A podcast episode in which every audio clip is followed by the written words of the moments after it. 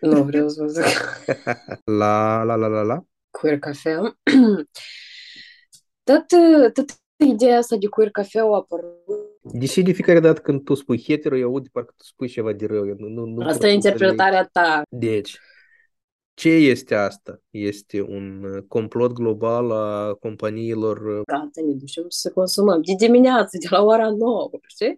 dacă să arăți trei ani la rând uh, la televizor un cur cu alunică pe buca stângă și a spui că este cel mai frumos cur din lume, cu odată cu legalizarea, evident că ei ocupă piața, respectiv Acum, în filme foarte des se vorbește și în mass media că, de fapt, cannabisul nu este la fel de periculos ca alcoolul, chiar de exemplu. Nu fumați, nu beți, nu fumați iarbă. Acolo eu nu înțeleg și om de fier trebuie să știi ca să zici nu. Nu e nici mai bun și mai frumos în viață decât să eviți responsabilitatea. Oi,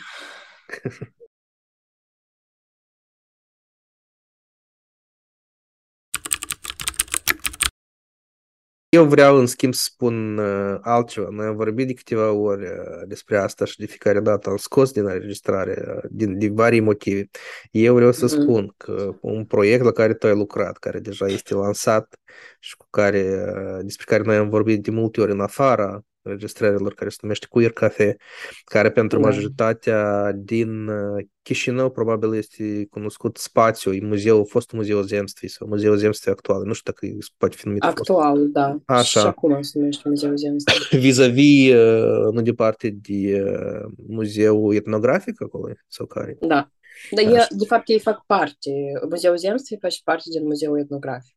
În scurt, Ei este, sunt- este spațiul ăsta Queer Cafe la care tu ai lucrat, care s-a lansat și care poate să găsească spațiu de comunicare și interacțiune, nu neapărat doar oamenii queer, dar Da, și asta e, asta e cel mai fain. oricine este deschis spre chestii maladioșne pe care tu le-ai lansat. Și tu te-ai blocat, eu nu înțeleg. Eu nu înțeleg dacă la mine ceva merge prost sau la tine. Eu, eu presupun că la tine, Eu nu te aud. la, la, la, la, la, Acum mă auzi? da, Ok. La mine tot s-a întrerupt sau da, tu doar la erai, tine? uh, Ok. Blin, stai să văd. nu Ce folosești roaming. prost. F- mm, Eu ne-am luat cartelă. Ok. Sper că de la Ok, Orange. sperăm că tot să fie. De, de la Orange, tot ok. Bun. Dar putem să continuăm discuția. Da. Uh, da, eu pot zic ceva mai mult despre Te asta. rog. Uh, da, Queer Cafe.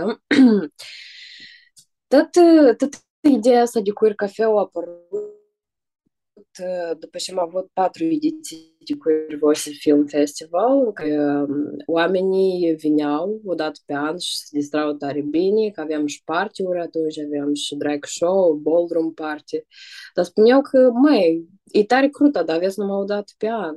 Și, da, evident că este necesitatea asta a oamenilor ca să vină, să întrunească, să vorbească, să șeruiască din, din ce simți, cum și mai fac. Și, practic, de aici au apărut că hai noi să facem un queer cafe, chiar la, la Zemstvei, pentru că um, cumva spațiul el așa e cunoscut ca un, un spațiu libertin pentru tineri, pentru oameni care cumva sunt deschiși spre a explora orizonturile. Um, da, și practic am deschis proiectul ăsta, o deschidere a fost în iulie uh, și scopul nostru a fost să creăm această, acest spațiu în care să, personal pentru mine, eu țin cel mai mult la ideea asta, să um, facem, uh, să unim sau să creăm un pod de a uni comunitățile. Pentru că ce se întâmplă la noi în comunitate și în alte părți, că uh, e că noi avem comunitatea queer, comunitatea LGBT, avem comunitatea, nu știu, romilor, a, a heterosexualilor, a oamenilor tradiționali, știi? Și fiecare are diferite percepții despre fiecare și fiecare vorbește prin prisma lui și înțelege el. Și Mm. când există discuții, știi, oamenii nu au, știi, un spațiu comun unde să, să împărți și idei, dar mai mult din, din coropșica lor vorbesc. Și am spus că Queer Cafe poate să aibă spațiu în care se întâlnesc mai multe comunități, mai mulți oameni din diferite domenii și să, să, să, să înțeleagă unul pe altul, să, să facă schimburi de idei, de cum ei trăiesc, cum noi trăim. Și asta mi se pare că ne reușește foarte mult. Noi avem oameni din diferite comunități care vin la partiuri, la discuții publice, uh, activiști, oameni din societatea civilă, care uneori omul e super tolerant și deschis legat de orice și înseamnă LGBT și queer, dar nu neapărat știi are educația și mai bună pe termen și chestii și noi că oferim spațiu, cu davai noi să discutăm despre asta. Um, da. Da, dacă eu vreau pur și simplu să vin să beau o pivă acolo, se poate? Poți să vin să bei o pivă, sigur. Da, noi sunt o grămadă de, nu știu cum te identifici tu, dar oamenii super hetero, super tradițional, vin acolo și zic că, măi, eu mă sunt aici mai gândi decât la tusele noastre. Deși de fiecare dată când tu spui hetero, eu aud parcă tu spui ceva de rău. Nu, nu, nu Asta e interpretarea ta. Asta este Noi am mai discutat ta. Eu am mai auzit eu, eu, tu, tu așa nu știu cum spui, parcă și mai sunt ai ăștia care... Nu e adevărat. Eu până la cât până la 18-19 ani mă consideram uh, super hetero și eram ok cu asta. Na, cu mici problemuți care le-am avut cu identitatea mea, dar am super ok. Eu admir oamenii ăștia. Mi se pare că oamenii ăștia, oamenii ăștia ok, noi facem o leac de avering aici, de acord. Uh, dar, uh, na, eu învăț tare multe și de la uh, oamenii hetero. Intonația nu s-a schimbat. Dar ok. Poate există, nu știu. La momentul ăsta eu nu observ, dar poate este. Bă, să mai revenim poate la asta peste vreun an, doi. Noi astăzi am zis ca să vorbim despre un fel de mix de dietete. Da, eu am văzut acolo în subiectul mail-ului. Nu, subiectul mail-ului eu am scris mai mult în glumă, dar în esență, uh-huh. ultima dacă îți aduce aminte când am încheiat noi discuția, spuneam să vorbim despre libertatea de exprimare pe de o parte, pe de altă parte, despre un pic despre teoriile conspirații care more or less pot fi generate de aceste libertate de exprimare, până unde este libertatea de exprimare, cât uh, unde libertatea mea să începe să termină de exprimare. Uh, și eu, uh, de exemplu, îți spuneam că eu am observat că dacă în uh, anii, în filmele de anii 60, oh, 60, nu, poate nu neapărat mă uitam, dar 70-80 sigur mă uitam și acolo tare multe personaje fumau și asta era ceva tare popular. Uh, acum asta mai puțin popular, în genere s-a declarat un fel de luptă cu tutunul, ceea ce eu consider că e foarte bine, eu nu sunt fumător, uh, eu doar mă bucur că se luptă tutunul, însă uh, dacă încerci să aduci aminte un film care te-ai uitat și în care nimeni nu a consumat alcool, cu excepția dacă sunt filme pentru copii, despre copii, Uh, dar și acolo poate să întâmple cineva și acolo poate. În Tommy Jerry, știu precis că era și așa. Deci, ce este asta? Este un uh, complot global a companiilor uh, vânzătoare de alcool sau un fel de alcool a devenit un lifestyle nostru atât de important că altfel personajele nu nu, nu, nu sunt mm-hmm. aceleași. Rea, nu sunt personaje reale. Mm-hmm. Nu, pe prima parte, cred că nu sunt destul de educat la subiectul ăsta să zic ce îți propun companiile globale sau care e strategia lor. Dar la a doua parte mi se pare că e foarte mult vorba de lifestyle și de, în general, istoria noastră în care și în afara filmului ne folosim tare mult alcoolul ca pe post de, de a fugi de realitate și de orice se întâmplă. Respectiv, mi se pare că atunci când tu vezi asta în film, undeva acolo, știi, se deschide acea conștiință comună în care foarte mult timp la rând oamenii foloseau acolo atunci când ți-e greu, atunci când te-a lăsat iubita, atunci când nu știu unde. Sau atunci când stai într-un crujocic și trebuie să bei numai decât ceva. Există... Um, eu la o perioadă da. Nu, nu, te rog, te rog, eu asta ți ce răspund. Eu la o perioadă mă uitam în prietena mea ne-a recomandat un, un serial. El era foarte așa empower, women empowering, uh, foarte mult despre feminism, despre drepturile femeilor. Mai da, deci, în fiecare serie de vreo 5 ori, uh, cel puțin, ele trebuiau să consume ceva. Ceva se întâmpla o dramă, gata, ne ducem să consumăm. De dimineață, de la ora 9, știi? Și asta e, țin minte că am făcut și o leacă de research să înțeleg, s-au mai pus oamenii ca întrebarea asta, problema asta. Și da, erau oamenii care... Și asta influențează, adică, ok, acum eu leac mai conștient, dar dacă ai un, nu știu, un 18 ani sau, sau mai mic, un 20 chiar, automat, știi, poți mergi tu pe, pe, pe, pe, pe scenariul ăsta. Ți-e rău? Aha, să asociază cu ea că pot să mă duc acolo, să fac asta, să fumez sau să beau sau și să mai arată acolo în serial, că e pricolnă de făcut atunci când ți-e rău. Mm. De, de vezi că există acest social drinking, care da. noi ieșim cu prietenii la un pahar și eu cred că în special în Republica Moldova asta este foarte răspândit, dar nu doar. În Franța la fel.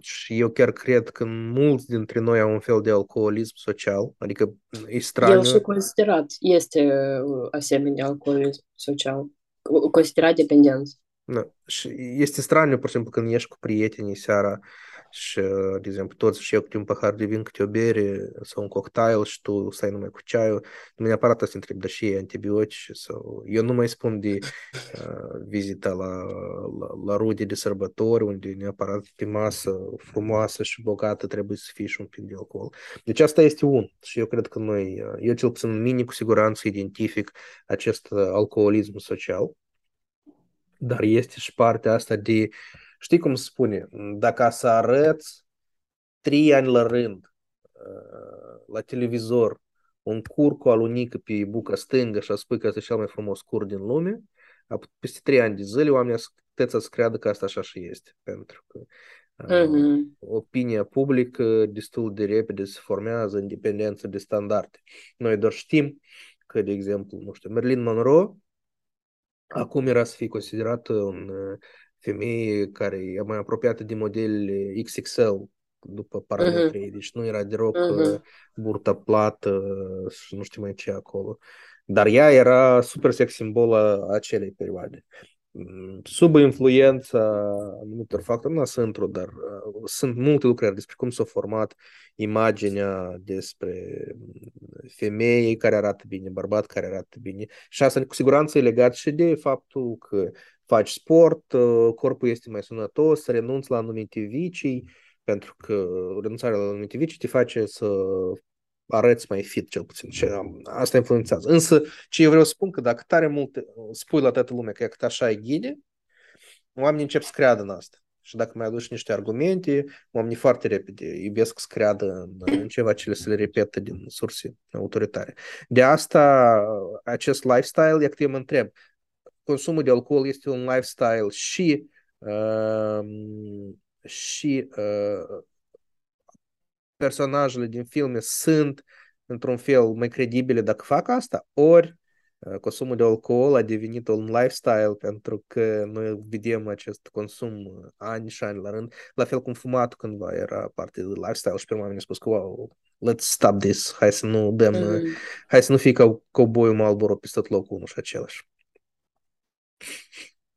Da.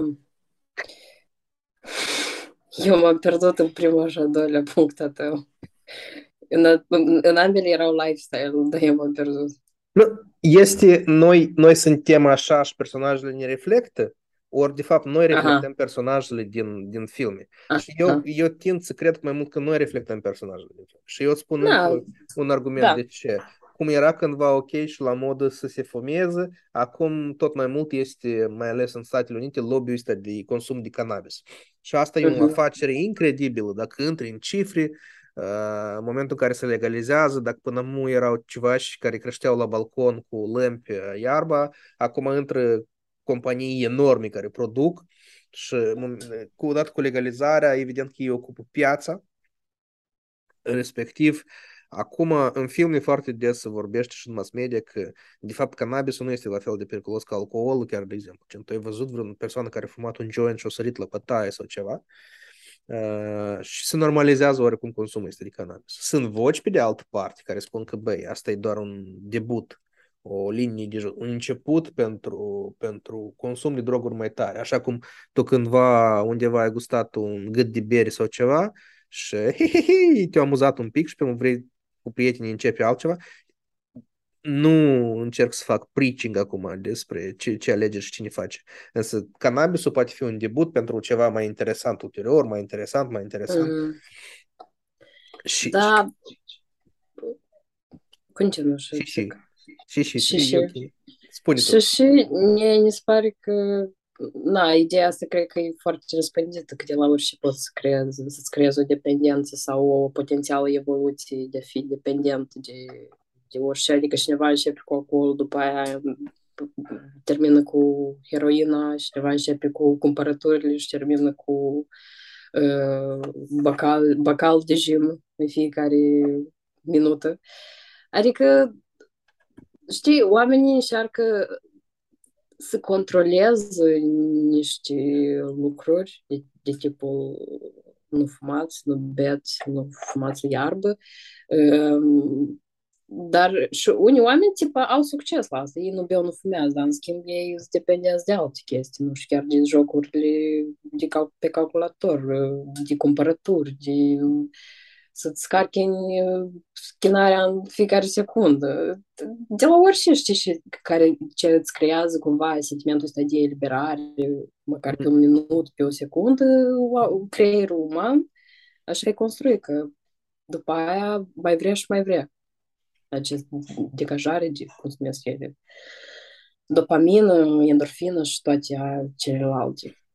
Dar cum ți îți pare? Ar trebui să fie cumva limitată apariția produselor uh, periculoase pentru sănătate în uh, mass media sau, sau nu trebuie să dăm libertate de decizii oamenilor? Oamenii, um, odată un trainer, în, apropo, am fost în Olanda, în Olanda acolo e legalizat doar iarbă și, și acolo lupte cu imaginea asta. Da, și acolo, deci, în organizația la care am fost, vineau voluntari din alte țări și voluntari tineri. Na, și ea, cumva mai înaintați, probabil tot aveau să aibă așa comportament, anyways, și oamenii fumau. Super mult fumau, tinerii super mult fumau și la un moment dat trainerul spune că they cannot handle the freedom. Și asta e adevărat. Mie mi s-a părut foarte potrivit. Oamenii nu știu să, să gestioneze această libertate. Poate din cauza că ei toată viața au trăit în acest, știi, nu spate asta, nu spate asta.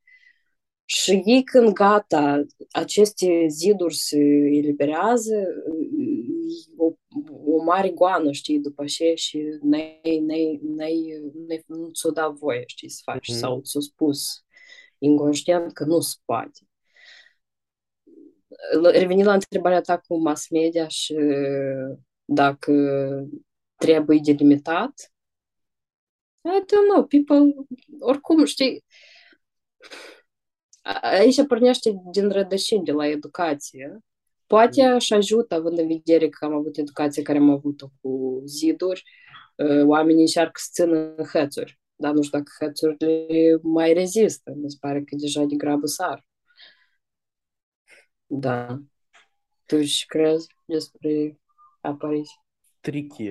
Eu, în genere, sunt pentru libertate în, în, în acțiune și decizii. În același timp, eu îmi dau seama și am prieteni care lucrează, de exemplu, în domeniul tutunului, că ei sunt gata să facă mult mai mulți bani în promovare și sunt gata nu toți, dar sunt unii care sunt gata să treacă de linii roșii, de genul să promoveze produse mm, de tutun, cumva să expună la promovarea aceasta și minorii. Mm. Au fost scandal doar și în state, recent acolo cineva a fost amendat, am să caut pentru că s-a demonstrat că s-a promovat pentru minori. Și în Franța există un produs care e un fel de inhalator care nu conține tutun, dar este un, s-a demonstrat că este un premergător pentru începutul fumatului și este asociat cu cumva indirect cu, cu, cu companii de tutun. La fel, de exemplu, mm. mie îmi pare mi îmi pare că, de exemplu, consumul de cannabis poate fi legalizat în anumite condiții, dar nu este nevoie să fie promovat, la fel ca și consumul de alcool. La mine există o, o limită foarte clară între libertate și dacă este demonstrat că într-adevăr nu aduce daună sănătății și promovare la ceva ce nu este, bun, oricum te aduce daună sănătății, dar promovare intensă la un produs care evident nu este un produs benefic pentru, pentru sănătatea omului. În esență, dacă să luăm așa și zahărul, e o chestie care creează dependență și care în volume mare este dăunătoare. Da? Dar noi nu putem să, noi nu să interzicem da. niciodată consumul de zahăr. Sau cafeaua este la fel un drog mai slab, dar... Exact.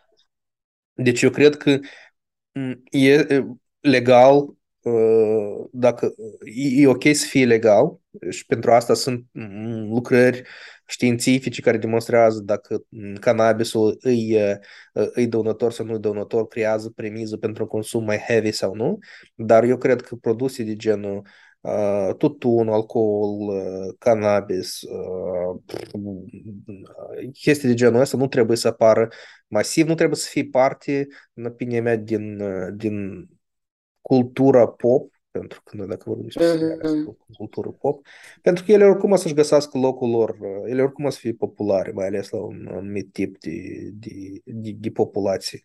Și iarăși, eu mă, mă regăsesc în situația în care cu siguranță pot spun că acel alcoolism social face parte din viața mea. Dacă ies cu prietenii, seara, noi neapărat o să luăm, nu știu, câte un pahar de vin pe lângă discuțiile care le avem. Și asta, gen, practic nu se pune sub semnul întrebării. Cum asta a devenit că eu asta e un fel de escapism, cum tu spuneai că vrei să fugi de anumite probleme sau că asta pur și simplu ne relaxează pe toți și ne face să fim mai predispuși, nu știu, dar this is uh, what it is. Știi că eu aveam o perioadă mm, aveam o perioadă când nu, nu, nu, nu, nu beam alcool deloc. Primii 18 ani de viață? Nu. Eu după 18 ani am zis că nu mai beau alcool. Da, pentru că eu am început să consum, nu știu dacă destul de vreme sau nu, dar eram minor, atunci aveam 14 și țin minte că eu eram super entuziasmată de faptul că după ce bei alcool, nu mai există această presiune. Atunci aveam și problemuțe în familie, știi, cum adolescentă, evident că există mai multă presiune asupra ta. Și eram foarte fascinată de faptul că ne tot una de tăt atunci când beau alcool, știi? Și s-a pornit, știi? Tot acest goană după abia mai mult și mai mult. Mm. Până la un moment dat, când după 18 am spus că mai șuta eu nu mă sunt prea bine și un an nu am băut deloc alcool. Da, și aveam comentarii de tipul, da ce nu bei, da și te-ai codat, știi glumele astea super proaste. Exact ceea ce eu spun. Asta pare straniu, că noi ne vedem undeva într-un mediu social și tu spui că, băi, nu eu ceaia să beau sau apă. Exact. Da, și după iarăși am început să consum, uh, iar am zis că o să fac pauză. Acum, eu nu știu, din cauza la acele pauze, probabil de un an, dar acum știi, e super ok cu alcoolul, când vreau îl beau, când nu, nu, nu am, și nici nu am presiune din partea oamenilor, din jur că ești Ok, numai când mă duc la rude, acolo e Acolo eu nu înțeleg și om de fier trebuie să știi că să zici nu, deci am făcut asta, dar mi-a ținut o moral de vreo 50 minute. Cum? Nu! Știi cum, Musk a făcut chip care îl implantez undeva în, în, în, în os, îmi pare undeva în zona dentară și uh, chipurile pot să optimizeze anumite uh, feluri de gândire. Bun, la oamenii că nu s-au implementat, dar el doar a făcut tema și cu porcul sau ceva. Uh-huh. Poate să compună vreun scutic pentru ficat, știi, care îl îmbraci scuticul pe ficat, bei, tot normal, și până când ai terminat uh, zapoiul, scoți scuticul la și ficatul rămâne ca la bebil și curat, perfect. E, asta mi se pare, știi, o modalitate de a nu-ți asuma responsabilitate pentru deciziile și acțiunile care le faci. Da. Las că și altceva, nu, sunt de acord, dar asta ca бы la fel se raportează într-un fel. Cât bei, atâta și atâtea consecințe și ai, da? Și nu-i nici mai bun și mai frumos în viață decât să eviți responsabilitatea. Când ești mic, delegi asta da. pe părinți, când ești mai da. mare, poți să delegi asta, nu știu. Știi că există studii care arată că uh, oamenii care sunt foarte religioși au mai puțin stres în viață, pentru că, că sunt momente care ei nu pot controla și atunci deleg această responsabilitate la o ființă supremă. Mm. Știi, pe tot în voia acelei, acelei ființe supreme. Mm respectiv ei nu-și fac griji că, brin, cum să fac eu, nu știu, să achit factura de, de încălzire pentru că nu ne-a rămas bun. În voia lui Dumnezeu, azi ce să primească. Deci, și da. apropo, oamenii care sunt super, super bogați, doar fac tot felul de intervenții medicale pentru a corecta unele impacte. De asta, foarte des oamenii bogați trăiesc mai mult, pentru că ei au proceduri medicale ca care muritorii de rând nu au, nu au parte. Mm. Te asigur că scuti cu este mai devreme sau mai târziu și inventat. Da, da, dacă toți suntem în zona asta, cu libertatea exprimării în genere, cât de mult tu crezi în libertatea exprimării. Și eu știu că aici, poate, într-adevăr, există diferență de generații între cei ce cred generația ta și a mea, până unde merge exprimarea libertatea de exprimare? Până unde eu pot să-mi spun părerea despre cineva sau despre ceva? Eu am auzit odată o frază tare bună, care am mm. luat-o, că libertatea de exprimare se termină acolo unde se începe zona personală a celelalte persoane. Și ce înseamnă asta exact?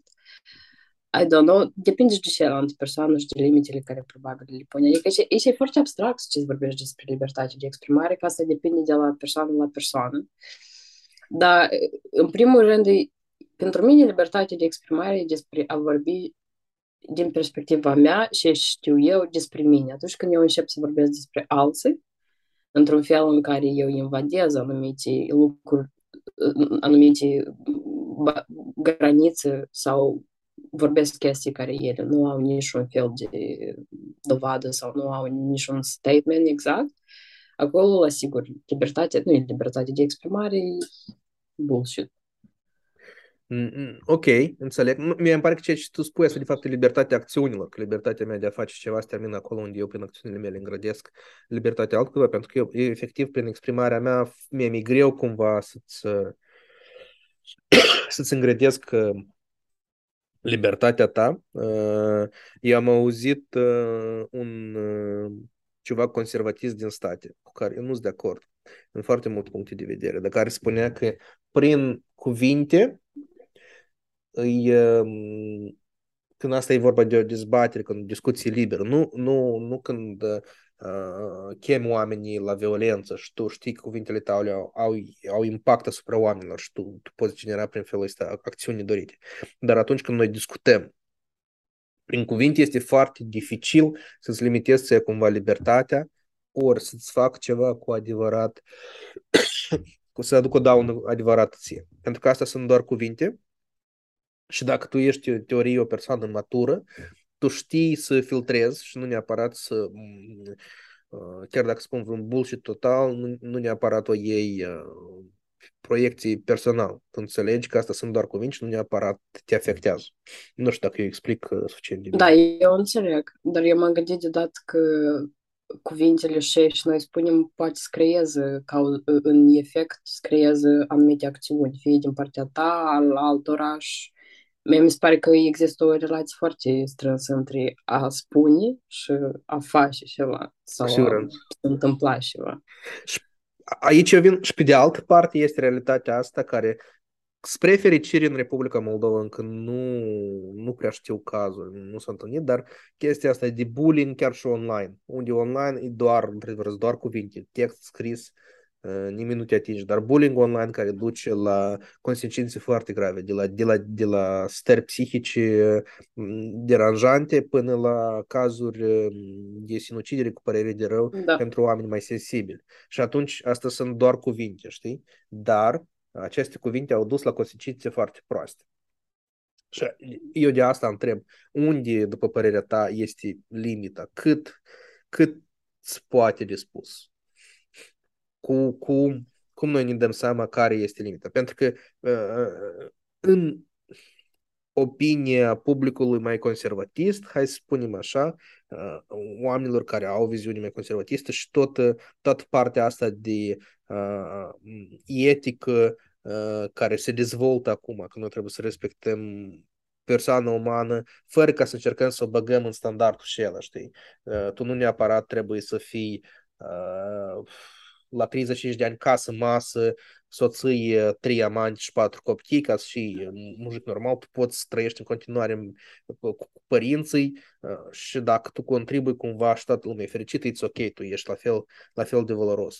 Și eu aduc un exemplu super basic care probabil există de foarte mult, dar noi vorbim iarăși despre spectrul despre sexualitate, noi vorbim despre dreptul fiecare de a se autoidentifica și atunci pentru a accepta asta, se creează oarecum anumite limite. Tu, bun, tu nu poți prosta să, să zici că, cum a fost cazul recent de la aeroport din Republica Moldova, când din, n-am fost eu acolo, dar din câte am înțeles, a venit un, un, o persoană din, din Rusia care încerca să fugă din țară pentru că acolo e mobilizare și lui la vamă i s-a spus că, băi, nu te, nu te primim. Mm. Adică Uh-huh. De exemplu, asta e doar o exprimare, dar include și o acțiune. Însă cât e de ok să spui efectiv așa, așa poți să spui așa lucruri. Sau nu poți să spui așa lucruri în opinia ta. Oi. nu, aici eu mă uit, știi, din două perspective. Din una, dacă ești în contextul jobului, țineți părerile tale la tine și eu am învățat la job faptul că dacă, chiar dacă ai o părere, spune-o într-un mod mai, mai codat, știi? În cazul la nu te primesc că tu ești și nu știu și că, asta nici nu are o relevanță, știi, cu ce și ar trebui el să facă.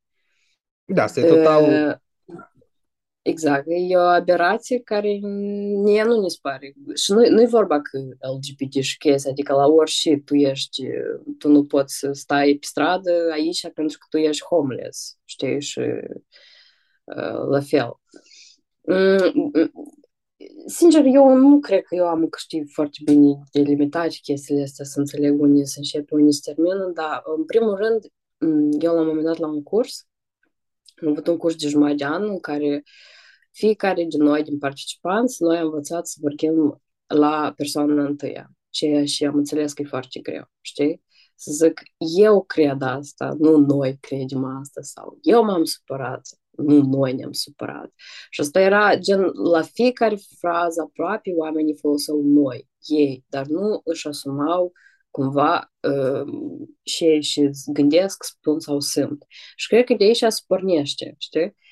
Când tu vorbești la persoana întâia, când eu vorbesc la, vezi? când eu vorbesc la persoana întâia, la mine deja se pornește butonajul acela de filtrul bazar, pentru că tu vorbești de numele tău, nu mai vorbești de la какой-то colectiv, da? Și așa se pornește că eu din mine zic asta și și eu zic. Și cum eu zic asta? În fel de, poate e mai conștient, știi? Eu Ca să mă reprezintă pe mine. Eu da. spun că și da și nu. Eu, eu sunt de acord mm-hmm. cu asumarea și vorbirea la eu îți asum anumite chestii, dar eu sunt interesat, tu făceai asta în Republica Moldova sau undeva în altă parte?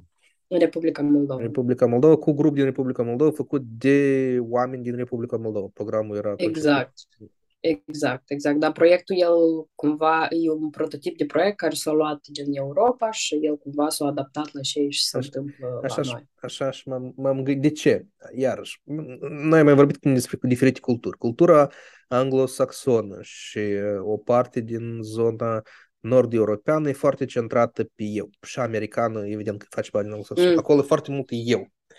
Și mm. posibil, nu știu când am trăit în mediul celor, dar posibil că acolo să întâlnești mai multe expresii despre eu uh, și orientare mm-hmm. mai individuală. Eu, de exemplu, chiar și în Franța, văd, deși în Franța asta nu e atât de pronunțat teoretic ca în culturile cele, dar aici eu este mai important și poți să vezi asta în orice gen. Oamenii, la noi oamenii s-au urcat în transport public și s-au dat o lecție mai la o parte ca să aibă cineva și în intre. Aici foarte des oamenii au intrat în, în transport public și s-au oprit acolo unii comozi și cum sunt și cu unde mm. să să buchisească restul. Evident, dacă îi spui, vă rog frumos, puteți vă mișcați, spune, da, da, desigur, și faci pasul. Dar nu există gândirea asta cumva știi, la binele colectiv. Eu am intrat, eu am un loc, trebuie să mă dau lecție mai într-o parte, chiar dacă nu e și extrem de comod, dar e ok, în schimb, spațiu între și alții Noi, cultural, doar mulți ani, cel puțin în Uniunea Sovietică, dar eu cred că și până în Uniunea Sovietică, noi eram oarecum bă, formați să gândim ca un grup, ca un colectiv. Iată, cuvântul colectiv da. e cuvânt care noi toți l-auzim la școală. Eu cred că până acum noi auzim cuvântul colectiv tare des la școală, la job, nu peste tot, dar cu siguranță. Deci noi suntem formați să gândim ca, ca noi și la binele tuturor. Ori, dacă într-o ședință, și îmi pare că tot am mai spus asta, într-o ședință tu lauzi pe un singur membru din echipă, membru și din echipă, foarte probabil să sunt o leacă incomod, pentru că, ca aici sunt și alții și eu nu vreau să mă vedelesc. Mm-hmm. Chestia asta cu, cu, cu eu e foarte bună, dar nu face încă 100% parte din felul nostru de gândire culturală. Iarăși, de ce noi uh, avem acest alcoolism social sau de ce când mergem să vizităm rudele, te uiți la noi straniu când te vădilești? Pentru că tu ești individ, iar noi am supraviețuit sute de ani la rând, o leacă altfel, ca grup. Noi eram mai ok, supraviețuim că grupa asta era mai safe, dacă ne trebuie să repar acoperișul, vine tățat și mă ajuta. Dacă e o nuntă, mă ducem și ajutăm și eu și învârtem gălușile sau tăiem lemnele ca să fac acolo, nu știu, să, să, să gătească.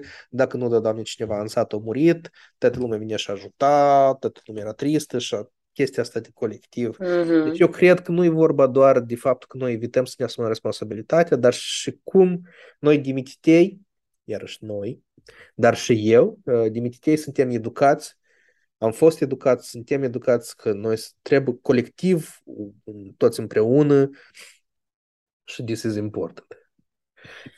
Asta răspunde la întrebarea deși cultura noastră și oamenii noștri uh, nu acceptă termenul de individ și вообще tu ca individ și sunt și faci și că nu vrei asta, adică exact. da, asta e foarte Asta Cum dă multe explicații la pui pe tine mai sus decât grupul? Tu ca individ. Exact. Și cum poate interesul? Cum, și înseamnă tu nu vrei să vii sâmbătă să faci curățenie generală la școală. Tăți vin, dar tu nu. Deși tăți cred că ar vrea să nu, tot nu vreau să vin, dar pentru că este peer pressure. Da, da, eu asta observ foarte mult, adică la rândul meu eu trăiesc asta. Da, mi se pare eu mă, o leacă mă enervez, o leacă mă, mă roage pe creier când văd oameni și când mă văd pe mine că nu pot să zic nu. Adică pentru mine asta e așa de important, am și life saving, să zic nu la tot acest fenomen colectiv. Eu poate o leacă pe locuri, uneori mă duc în extremă când zic că uneori e frumos, știi, să și în colectivul este să mai faci și fac restul și cumva parte din grup. Nu neapărat o aia neagră, dar asta așa parcă damages toată individualitatea noastră și tot ce și nici măcar nu dezvoltată, mi se pare că la unii din noi parte de cine sunt eu, ajungi, nu știu, la vârstă și cine sunt eu și vreau să fac. Mm-hmm. Nu știu, că m-am dus la acolo de atâta că așa l-au zis așa, am făcut mm-hmm. asta de atâta că așa, așa l-au zis că așa-i primit, știi? Și avem foarte mulți oameni care sunt în criză, de tipul, eu nu știu ce să fac cu viața mea, eu nu știu unde sunt, eu am ascultat pe tăți mai puțin pe mine. Bună ziua! Nu, eu, de exemplu, sunt un mare jucător de echipă, ca să spun așa. Eu am făcut mm-hmm. sport de echipă, eu întotdeauna am crezut în, în uh, faptul că o echipă, chiar dacă uneori mai lent, dar poate să produc lucruri mai mari și mai frumoase. Doar că există diferența că trebuie să înțelegi că există și individualitate și trebuie să găsești, după părerea mea, după părerea mea dacă fac analogie iarăși cu fotbal, tu nu poți să-l pui pe Messi în poartă pentru că el e un atacant foarte bun și tu nu poți un apărător foarte bun să-l, să-l forțezi să joace în atac pentru că fiecare are capacitățile sale. Sunt oameni geniali care pot să facă aproape tot, dar uh, echipele cele mai bune găsesc cele mai bune locuri uh, pentru fiecare individ și în felul ăsta să face echipă. Este un film american despre asta cu Brad Pitt, Moneyball, care, care povestește. Mm-hmm.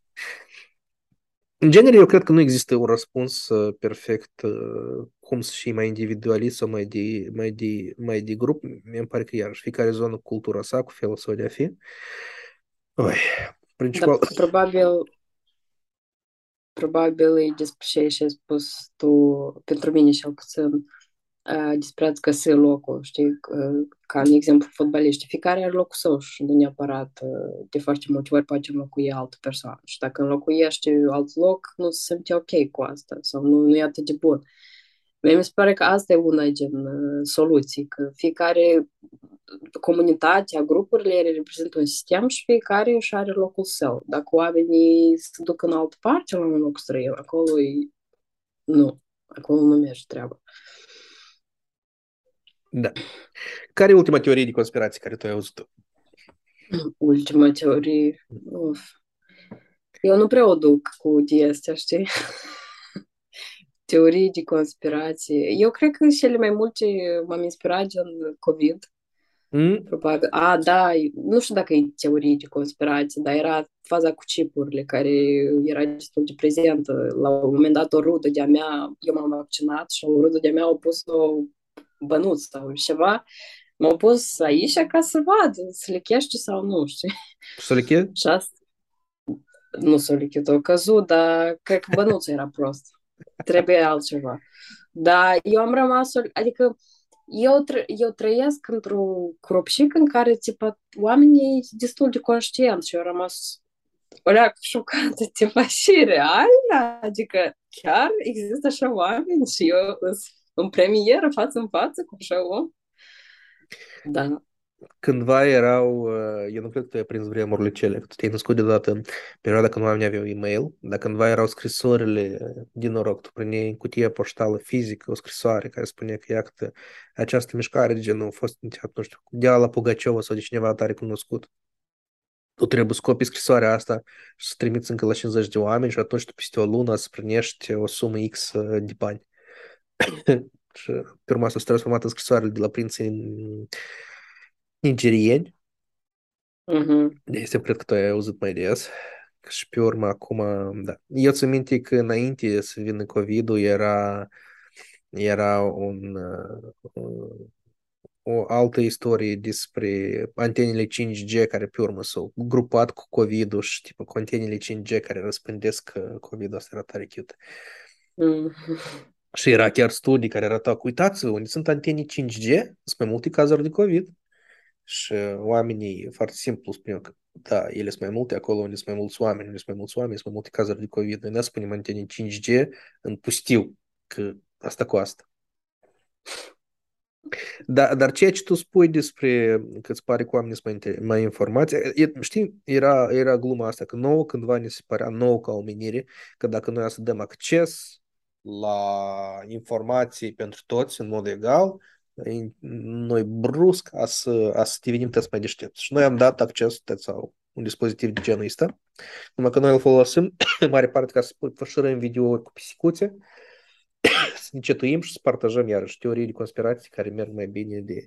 Este un video tare bun de la John Oliver care explică de ce nu ne place să ascultăm aceste teorii de conspirații.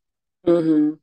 Mm Poți să-l pui să aud și eu ce este da. acolo, dar e, da, nu, cumva fiecare are instrumentul, dar folosește concordanță cu ce și interesant, cu, cu scenariul de viață în care vrea să trăiască. De exemplu, legat de conspirațiile astea, din observațiile mele, foarte vagi, că oamenii îi place să trăiască în, în drame, în faptul că ei sunt neîndreptățiți, că toți sunt împotriva lor, adică asta e un scenariu în care e foarte avantajos, știi, să aduni asemenea informații care cumva este direct proporțională cu și, și cu povestea care ți-o spui ție. Mm. Și mă refer anume la oamenii care spun că există, nu știu, și grup de masoni care distrugă lumea, care... Reptiloizii. Un, niște... Ce? Reptiloizii. Reptilo... Ia că nu știu ce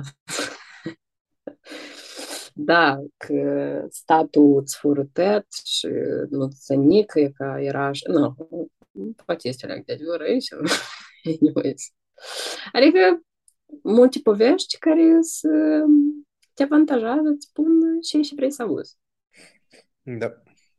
Nu, pentru mine, în concluzie, uh, uh, libertatea de exprimare este mai importantă decât uh, o imagine de siguranță sau de protecție, pentru că eu am văzut foarte des cum instrumentele de genul de, de asigurare a mm, securității se transformă în, în sisteme de control. și mie îmi pare că prin dialog se identifică subiectele pe care uh, este mai important să le abordăm sau nu. Cum noi, cum îți spuneam data trecută, uh, gen despre feminitate toxică, eu mă simțeam un pic inconfortabil și nu mă simțeam uh, uh, chiar uh, cumva uh, în drept să vorbesc despre asta dacă nu erai să fii tu, știi?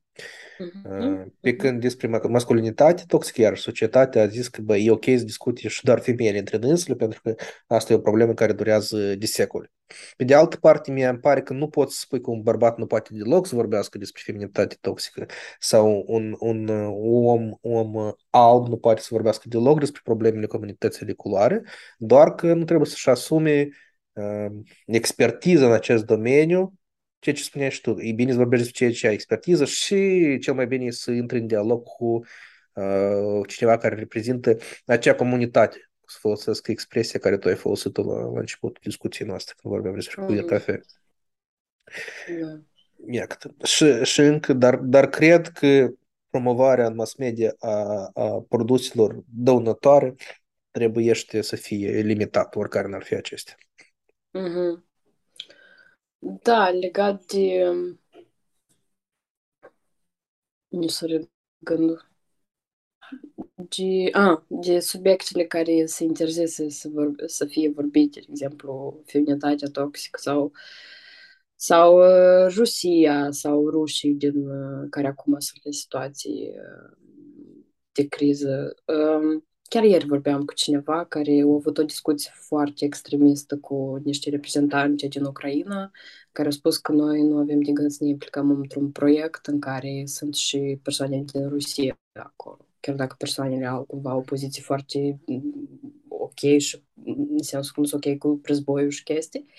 Și extremismul ăsta și să faci bani pe unele subiecte, să nu vorbești, să te duci să vorbești numai despre ce și e ok să vorbești, asta mi se pare că foarte mult dăunează, știi, libere exprimări, oameni, consumului de informații, asta cumva încurajează și tabuizarea unor anumite chestii, asta nu dă voie ca oamenii să exprime, să spună despre ce și sunt.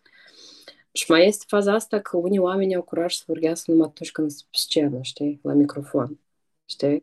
Că există două poziții, sau poate mai multe, că este scena, nu neapărat și o scenă, poate și metaforică, unde eu mă simt cumva mai în siguranță, știi, să vorbesc, sau mai, mai împuternicit și este audiența, știi, să vorbești din audiență, eu leacă mai mai înfrucșător și nici nu ai mereu curajul să zici când ești cu oamenii acolo, știi? Că acolo poate să te contrazică, poate să spună, poate să te uh, să nu fie de acord.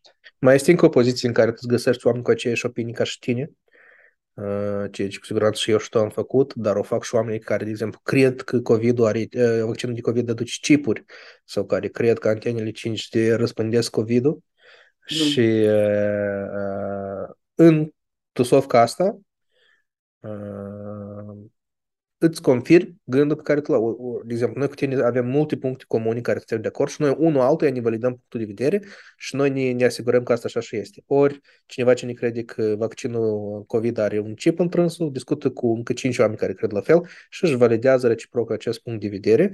De ce, iarăși, e bine de vorbit uh, în, în diferite medii cu diferiți oameni și am observat o problemă la oamenii care Uh, se informează din mai multe surse, când încearcă să vorbească cu cineva care are crede tare într-o, într-o, într-o teorie de conspirație, eu obosesc să... pentru că acolo e credință, iarăși oamenii cred în ceva, a crede nu înseamnă argumenta, înseamnă pur și simplu a, a fi asta poziția ta, versus argumente care încerci să le aduci, care nu valorează nimic. Pentru că oricât nu-ți așa aduce argumente, tu crezi în ceva și doar ca să schimbi credința ta trebuie să fii cineva cu, cu o poziție autoritară pentru tine ca să spui asta, ori să fii expus tare multe pierzi. Dacă trei ani să arăti curușelul acolo unic pe partea stângă, atunci tu începi să crezi că este curușel mai bun. Da. Nu, eu personal niciodată am avut energie să schimb punctul de vedere la oameni. Azi rea, poate ar trebui.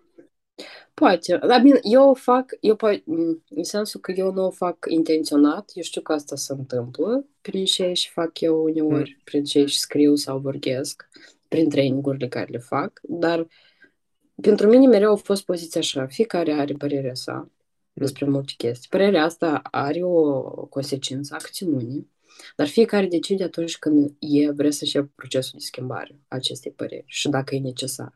Adică, și puțin atunci când, vine, atunci când vine vorba de traininguri și de discuțiile în care sunt, eu niciodată nu spun că e așa și tu în asta trebuie să crezi, asta mi se pare toxic.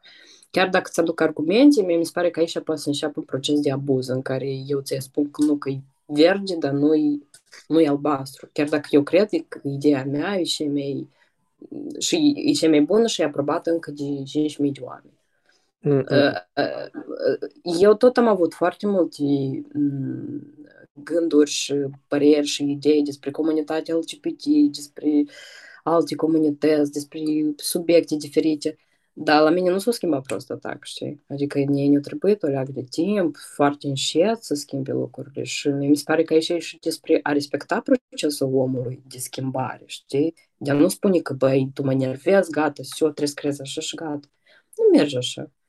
Aici se face o leagă de răbdare, o leagă de înțelegere, te înțelegi pe tine acolo, deși pe tine te enervează așa tare când ceva acolo spune așa, vezi ce se întâmplă cu tine acolo și lasă omul să șearbă în, în ce și este. Eu sunt de acord cu aproape ce spui, cu excepția faptului că mie îmi pare că asta e o poziție relativ comodă uh, și pentru tine. Nu știu dacă tu mai spus cineva vreodată, pentru că tu în felul ăsta o leacă eviți confruntarea, which is ok. Uh, nu neapărat mm-hmm. toată lumea să fie confrontaționaliști, dar mm-hmm. În același timp, mi pare că sunt subiecte care merită, merită să, fie, să confrunți un pic. Nu, nu pe toate, că ți ieși din mință. Dacă începi pe tot să Dar nici nu spun că asta este o poziție rea. Asta e o poziție comodă. Noi tare des iubim să avem poziții comode, eu la fel. Mm.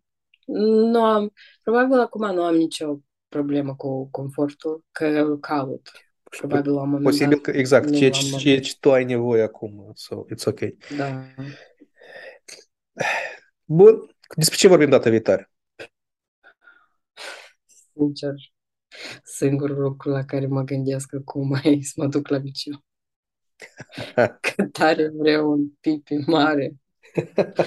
Deja de vreo 10 minute. Hai, dar să vorbim despre necesități vitale data viitoare și diferiți oameni au diferite necesități. Cui și trebuie.